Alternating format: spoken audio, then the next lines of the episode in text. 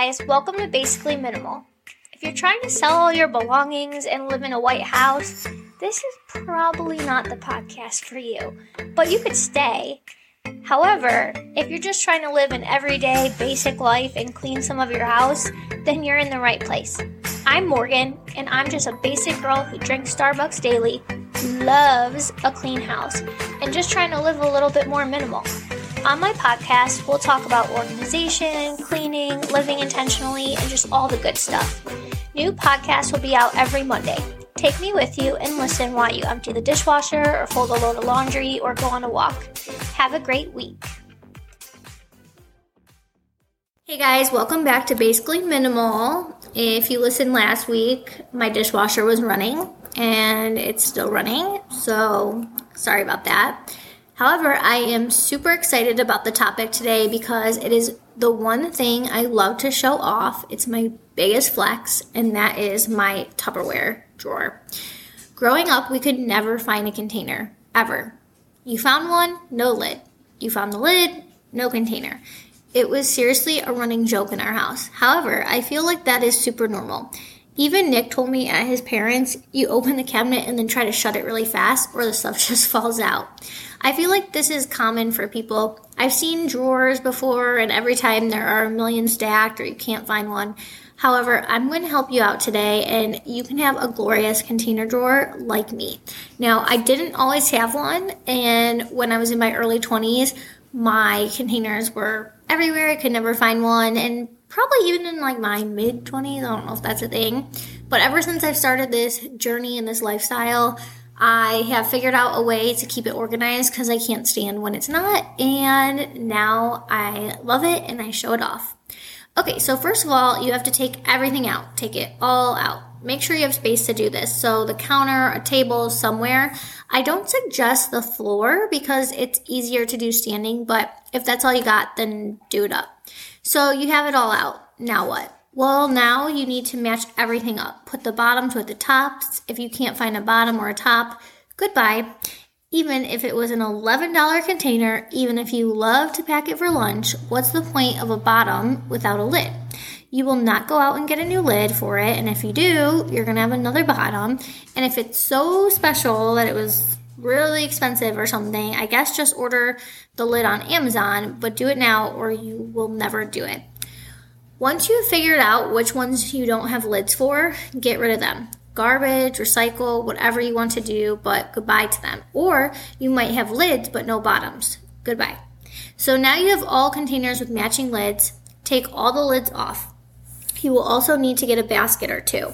Here's the tricky part you need to stack all of your containers by sizes or what works. So, for example, I have all of Nick's like lunch container whatever's stacked together, but then we it's like Glad brand and then we have like a bigger Glad one. So they all they're all the same size like width or whatever, but the depth of them is different. So, or like the height, I don't know what you want to call it. So, I do stack his little ones on top of the big one, but they all fit. So, you have to kind of like find out a way. And then with the lids, I stack them on their side. So, not like flat down they're like standing straight up in between containers and like baskets um maybe like the wall of the basket mine i have like a big basket and then there are lids in there that are like sandwiched between the wall of the basket and containers but then i also have um like I only have one basket, so then lids go next to that, and then containers like kind of sandwich them. I will definitely be posting this so you can see. Basically, you want to keep them all separate, but in a way that they go together so they're easy to grab. Like the lids to Nick's sandwich or uh, meat, lunch, whatever containers are right next to those. They're the ones that are outside of the basket. But then, like the longer ones that go with like the bigger containers are inside the basket because the basket's like this long thing. So, anyways, you'll see when I post a picture. Uh, but basically, just keep them all separate, but keep them kind of together so that they're easy to just grab out and take.